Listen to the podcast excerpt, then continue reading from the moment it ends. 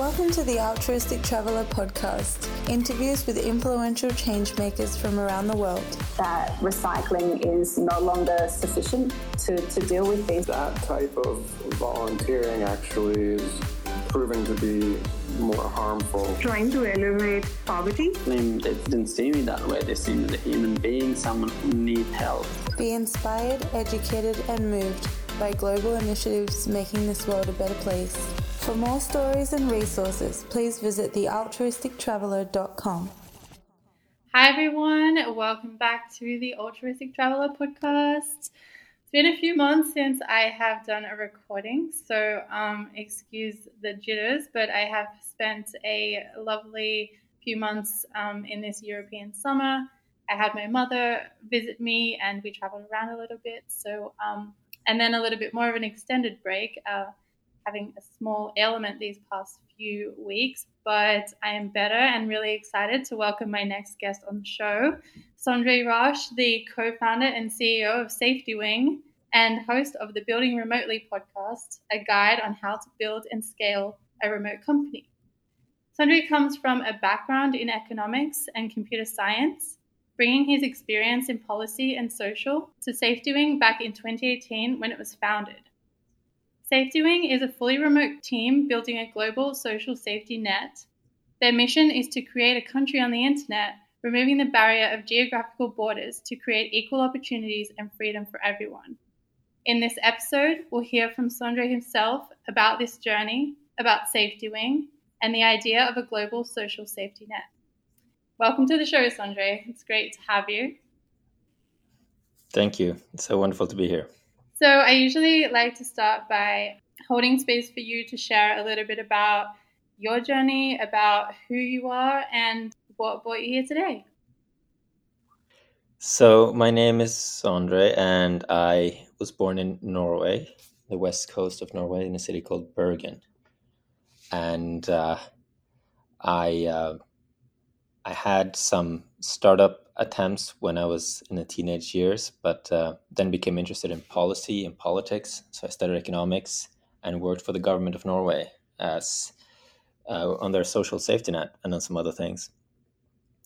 But then I got a bit frustrated because government is a big organization, and so things move slowly, and uh, was uh, lured to return to the startup world. And I founded a company called Superside, which was a freelancer platform and it was there that I discovered that uh, we wanted to provide benefits for the freelancers on the platform. Nobody offered it. So in the end, decided to leave the company to build that ourselves, to build a global social safety net and what we think in the end will become the first country on the internet. Oh, wow. So I didn't realize that that idea was birthed that long ago with that entrepreneurial mindset. You know, back then, before freelancing sort of evolved and the location independence movement really started to thrive as it is now. Um, but as a person who has studied economics, what are your thoughts on the current evolution of location independence and and you know this freelancing um, movement sort of say from when you were working with this startup to pre and post, if we can call it post pandemic? Mm. Yeah.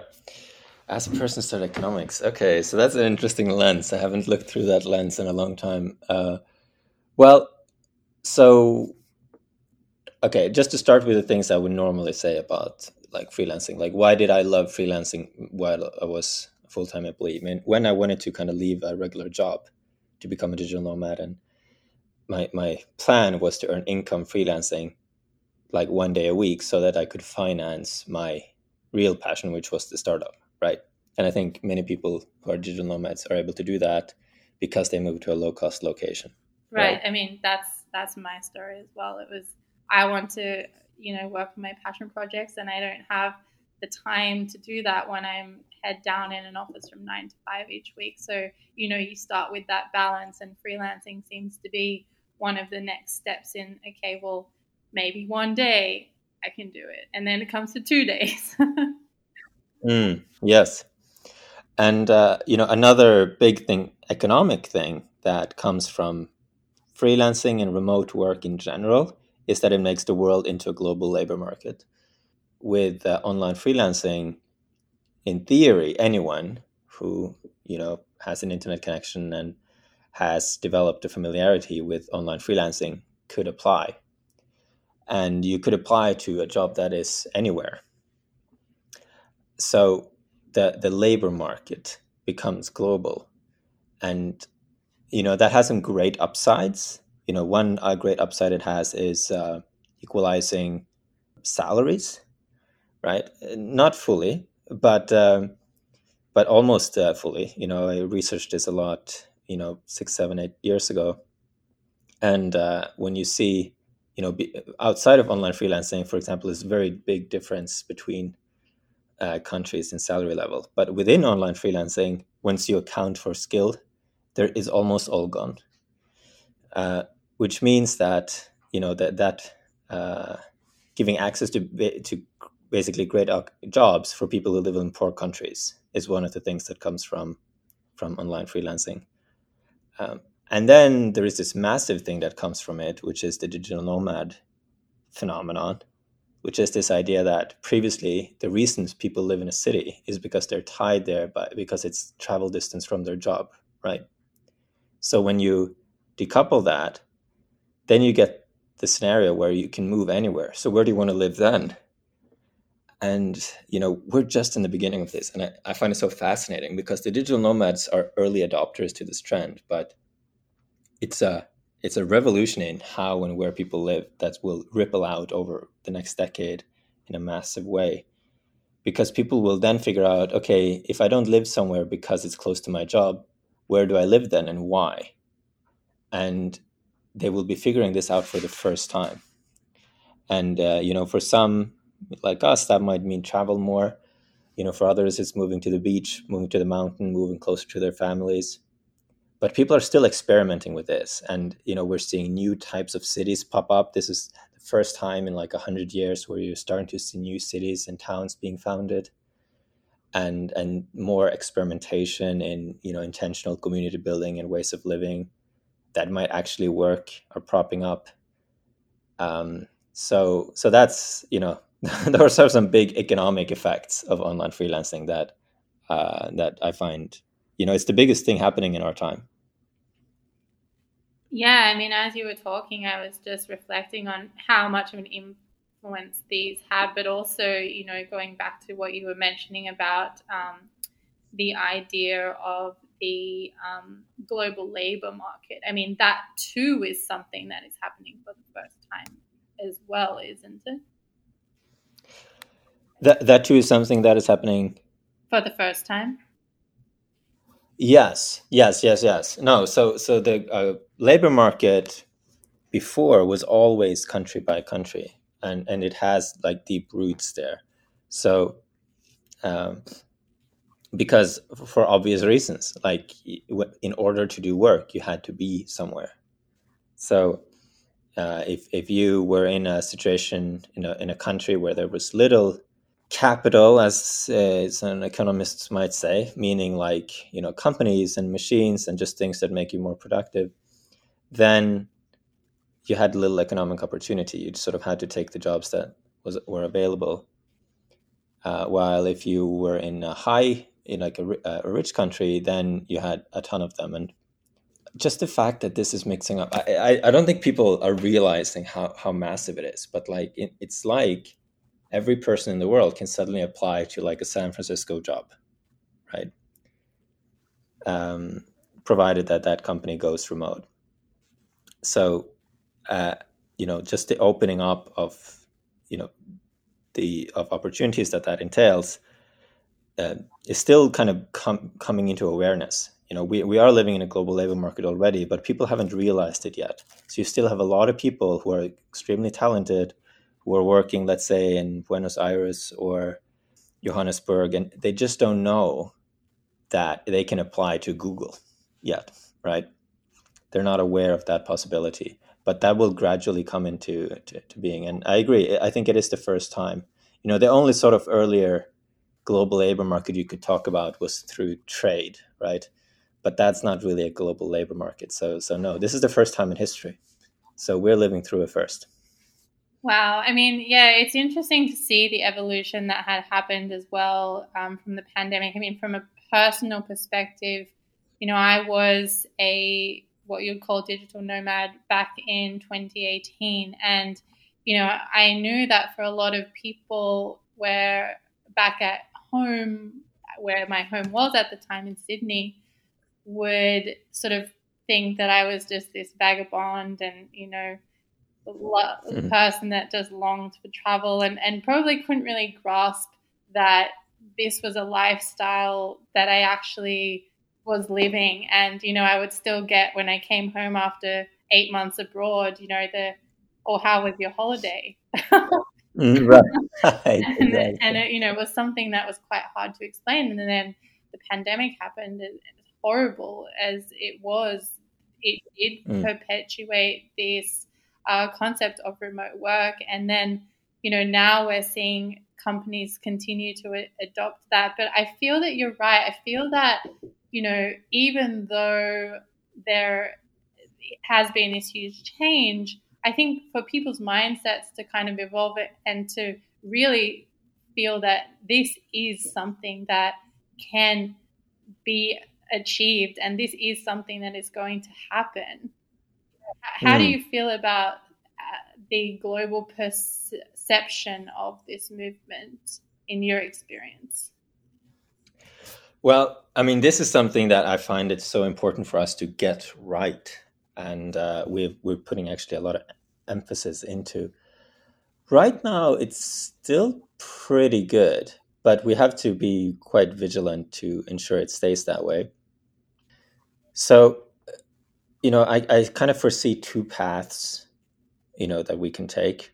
So the, the, the fact of, you know, online freelancing and digital nomadism, it creates this situation for regular countries where they might feel threatened or they might see it as an opportunity.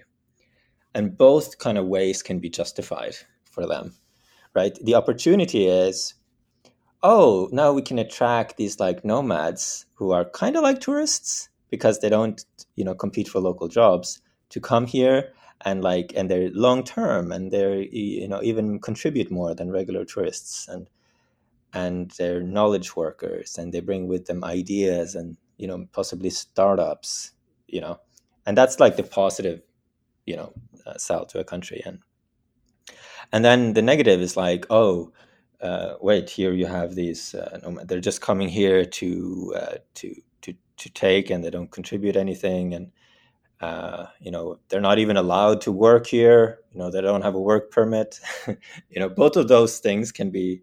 I've seen both play out, uh, but right now I feel like the positive competition is is the one that is prevailing, and you really see this in the example with the nomad visas, which is something that we have, I think, contributed quite a bit to uh, although we didn't exactly invent it. But the first country that implemented it, Barbados, was inspired by a talk that we did on it, and and now 50 countries have copied it. I just saw Spain the other day implemented it as well, uh, or, or were in the process of implementing it. So nomad visas is like special kinds of visas for nomads that are not uh, restrictive by country. They very often have an income requirement. Typically, it's 45 thousand dollars, which is you know a bit, but compared to other visas, it's very easy to get, very very easy to get, and typically allow you to stay there for a year or two. Very often, is um, uh, you know very lucrative in other ways. Uh, so so this is you know a great example for how countries are then starting to see, hey, there is this opportunity here and we sort of we want to capitalize on it we want to attract these new citizens, these digital nomads, to our shores. So I'm, I'm very happy about that, about how that dynamic is, is going. But um, but the sort of the negative is, uh, is always lurking in the background, and of course there are real concerns. And I would uh, you know would love for us, let's say, as digital nomads, to be proactive. And you know that's why I do love your the title of your talk, the altruistic traveler, because I do find that you know if one way we can uh, you know meet the concerns people might have is to like be better travelers right to be kind of pro-social to contribute to the communities we meet and participate in them. Uh, you know, volunteer, actually, you know, involve local communities, share opportunities with them, so that it becomes this experience, uh, this real experience of of a great thing that you have digital nomads in your village. Yeah, I mean, I think it's um, it's something that I like to raise a lot in discussions in you know my own work, but also in the nomad community. And I think it's really great that you did bring up you know the advantages and the disadvantages, but also keeping in mind that we are in a new playing field here, and it's about you know bringing up these kinds of conversations and and working with the different stakeholders. Um, as you mentioned, the, the stakeholders go from the digital nomads themselves to the governments of these places to you know the people that live in the homes in the villages of the cities that we decide to reside in. Um, so you know when it does come to movements like this when we are pioneering something it's about having those um, discussions. And i know that you know i've had people like gonzalo hall and and people um, on this podcast talking about you know how we do that. So it's important to bring up um, you talk about, you know, with this rise of, of, location independence and, and what you do over at SafetyWing, you talk a lot about, you know, this um, global social safety net. Could you share about what that is um, and who is it for and what the benefits are? Yes. So the global social safety net, you know, and for the first country on the internet is what we're building and we are building that a piece at a time. So to sort of take you back to the origin for a second, uh, we had this freelancer platform. We wanted to provide benefits, meaning income protection and health insurance were the two big ones, but nobody offered it. And then we realized that this is a problem. And we also knew that we were early. We knew we were early adopters of this technology that everyone else would discover in the future and um, and because I had worked in the Norwegian social safety net, I had that. Uh, I I knew what that was, right? So and which is a fairly good one in many ways. It's very simple. It's universal. It's easy to understand, and it works well. So uh, so we thought, how about we build something like the Norwegian social safety net, but available globally digitally as a membership, right? For remote workers and digital nomads. And uh, and then we said, okay, so and we decided to do that. But then the next question was, well, where do we begin? And we decided that we have to build one piece at a time because otherwise it's going to take too long. So we kind of built this is the startup method, or it's the bootstrapping method, let's say, which is that you build one thing that has value for some and then like basically you use the money you raise from that to build the next stage of the product right? And so we started with uh, health uh, because that was you know we saw the way, a way there to make that product and it was also what people wanted the most. And of course we knew about the digital nomad. Case so we started with nomad insurance which is it's used like uh, you know it's uh, like a lightweight health insurance is kind of like an expanded travel medical thing, but the difference is you can have it on a subscription forever. So if you live abroad, and it's uh, forty-two dollars a month. And then we have a full, more full-scale health insurance called Remote Health, um, where you can also add things like dental, maternity, other things, and uh, and that is a bit more. It's like uh, 82 a month, but it's more of a fully fledged health insurance. And you can also have it in your home country. So if you were from Australia, you could also use that in Australia as well as when you were abroad. So that's uh, what we have so far. And then what do we have uh, left to build? Well, we're working on several pieces. So re- retirement will be the next upcoming one. So uh, first global, you know, retirement product. Um, that you can kind of use anywhere and save into it from anywhere and pay out to from anywhere. And then also we want to do income protection pretty fast.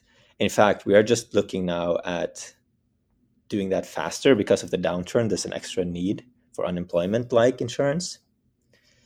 Uh, so we're going to uh, fast track that a little bit. Uh, we're, we're looking into how we can do that so we can help people during the downturn. And after we built all those pieces, we want to sew it together as a membership. So imagine like the social safety net in, in a country that you sort of you're a member of the social safety net, and let's say you pay 10% of your income for that, the whole the whole deal. That's a so global social safety net. Right. Yeah, I mean, as you speak, I'm just sort of, you know, reminded of how if we change one part of a system, we have so many other considerations, like, for example, as you mentioned, you know, the insurance, the retirement funds. I mean, right now, if I think about myself as an individual and I've got, you know, my some employment, a passport from Australia, employment in Australia, you know, tax in Australia, but I, I work from Europe and I have my insurance with SafetyWing, and you know, there's all these different things, and it's kind of like, do I still want to be attached to Australia eventually? Do I want to be fully self sovereign? What does that mean? You know, and I mm. suppose it's through this evolution that you know we make these considerations and and start to create these types of, of platforms or, or safety nets as you call them because yeah ultimately anything that has ever come into fruition has been birthed from human conceptualization and i think that's mm. kind of where we are at within this movement I, i'm curious have there been some key barriers that you have come across when you know sitting at the drawing board and saying how do we how do we build this how do we make this possible for people Hmm. Yeah i mean because yeah so the way we want it to work is global and universal meaning that we want well you to you know as an in when you're in australia to, to have the obviously to work the same when you're in another country but also for it to be the same for anyone from anywhere. Sort of uh, that's the philosophy we, we want uh, to build it on also how we think it has to work and that is the one part that is causing us the most difficulty because we are like we are building this for a future that is slightly different than today which is the internet world right? Which is this like digital overlay to our whole planet where everyone is connected to everyone else. But we are still you know we're we're building it on the the legacy code let's say of the existing countries so finding you know solving that problem of making a universal simple product that is also then legal everywhere that becomes then our greatest challenge uh, which is a bit of a boring challenge but it's necessary right because it has to be uh, you know our approach to the existing let's say the old order is friendliness. So we're trying to kind of like drag them with us into the future. We're not sort of building a revolution on the blockchain, right? So so uh, so that's that's that's the hardest part is to make a simple product that is universal and legal everywhere. That's that's the one we meet over and over and over again uh, in a, in like hundred different uh, variations, and uh, but to say like a few about words about like why why is it important and why is it necessary well if you think about the nomad case so obviously you know when you're in australia and when you're abroad the australian whatever social safety net you had isn't going to work the same way when you're in bali right obviously and then it's for a remote team uh, then you have a slightly different case so you know, we have SafetyWing has employees and contractors in 70 different countries. So we're in one country. So that company is registered in the US.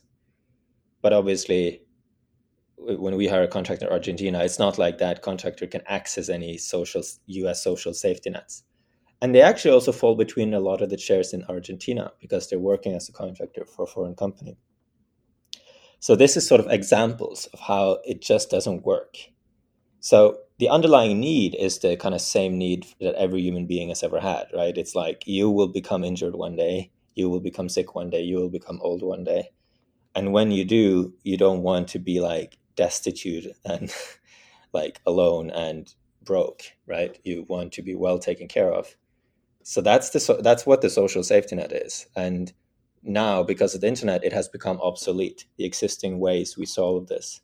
So it has to be rebuilt in its globalized digital way. And that's what we're doing. And of course it's also a great opportunity to build one that is much better right? A lot of people will be familiar with. Many countries social systems are very poorly built. They're not very good. It doesn't work very well. So now we have an opportunity to build something something great. Yeah i mean the concept to me is revolutionary. I think there we're always looking for ways to be able to improve and to make things better and to kind of shatter the old way that things have been done for so long one of the words that stands out to me about you know what you uh, what your team and the concept is achieving is this concept of a borderless world. And borders are are conceptualized also. You know they are lines that are put through continents and then claimed um, and so you know, what I feel in some ways the digital nomad movement, um, I would probably note as well for that it is easier for somebody like myself who has an Australian passport and a Maltese passport. Um, passport privilege, you know, is real and it affects many people in our world and it inhibits people from being able to cross borders. I wonder if this whole idea of a borderless world and you know this this country on the internet will eventually, in a perfect scenario, help to inhibit some of the barriers of freedom of movement that many people in our world face today. Um, what are your thoughts on that? No, absolutely. I mean, this is this is one of the one of the key key motivators. You know, we, we had just had a team gathering for one of our teams in Lisbon. And as often when we do those team gatherings, there there's going to be some people that, despite us trying our very best, you know, we're not able to get them there precisely because their passport doesn't afford them the the freedom to to, to travel there, or they can't get the visa. And uh, that means it doesn't work right? It's it's ridiculous that that, that is the the situation. Um, because we you know we all work in the in the same company here and and we kind of can't meet for our team offsite. It's because the structure is set for a different world again. You know, it's it's not updated to the, the world we find ourselves in now, which is a global digital borderless world already with borders that maybe they had some function in the past, but now they appear, like you said, they appear arbitrary. They appear strange, like an anachronism of like a distant past that isn't relevant anymore.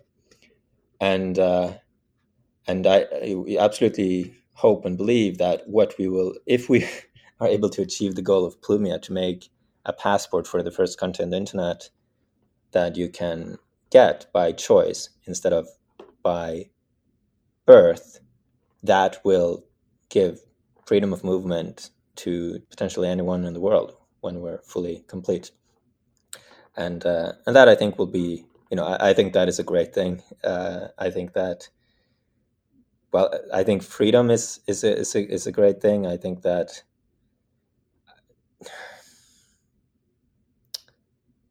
I'm just trying to be like mindful of like I'm trying to think of like what what what would the critics say like what are the concerns that come up in this?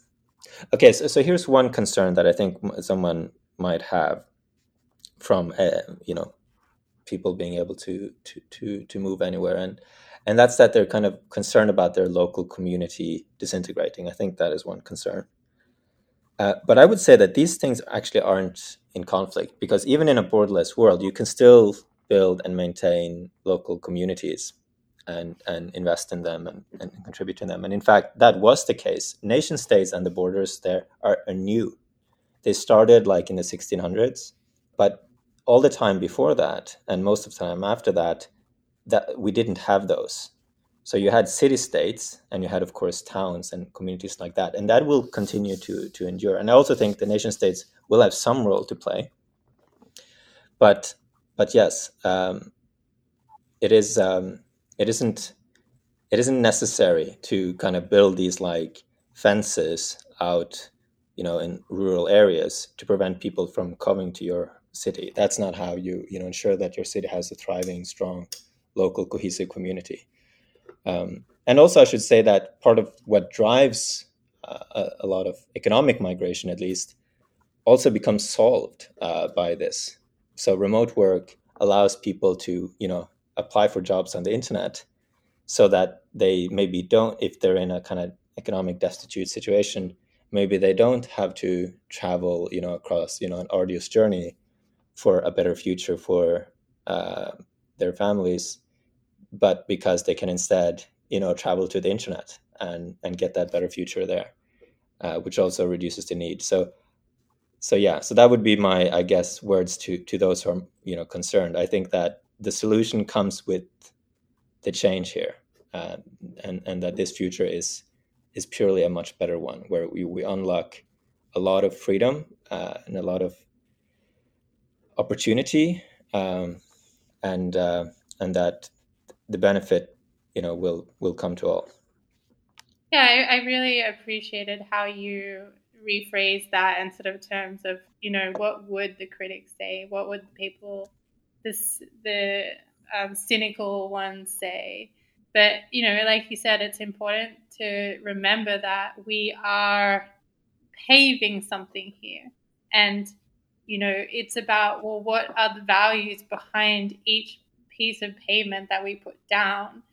If you're talking values of freedom, values of opportunity, you know, values of community, I know as well in, in the nomad community, well, I use the word community in that, in that sense, but we want to find, you know, that, that sense of community again. Many of us growing up in societies that had put individualistic societal structures first and then removed that sort of communal social structure and, in a way you know we're wanting to find that balance again so community is mm. another value that we are putting into this these these pavement stones and mm. it's the the world is constantly changing you know we we're never it's never the same as what it was yesterday and so to bring in a concept like this that starts to allow us to be moving forward without being in that state of fear that sometimes has been the reason that a lot of these borders had been built in the first place and, and move forward in a state of more a more compassionate and more loving and more you know let's provide an equal opportunity for people I think the intention says it all. Hmm.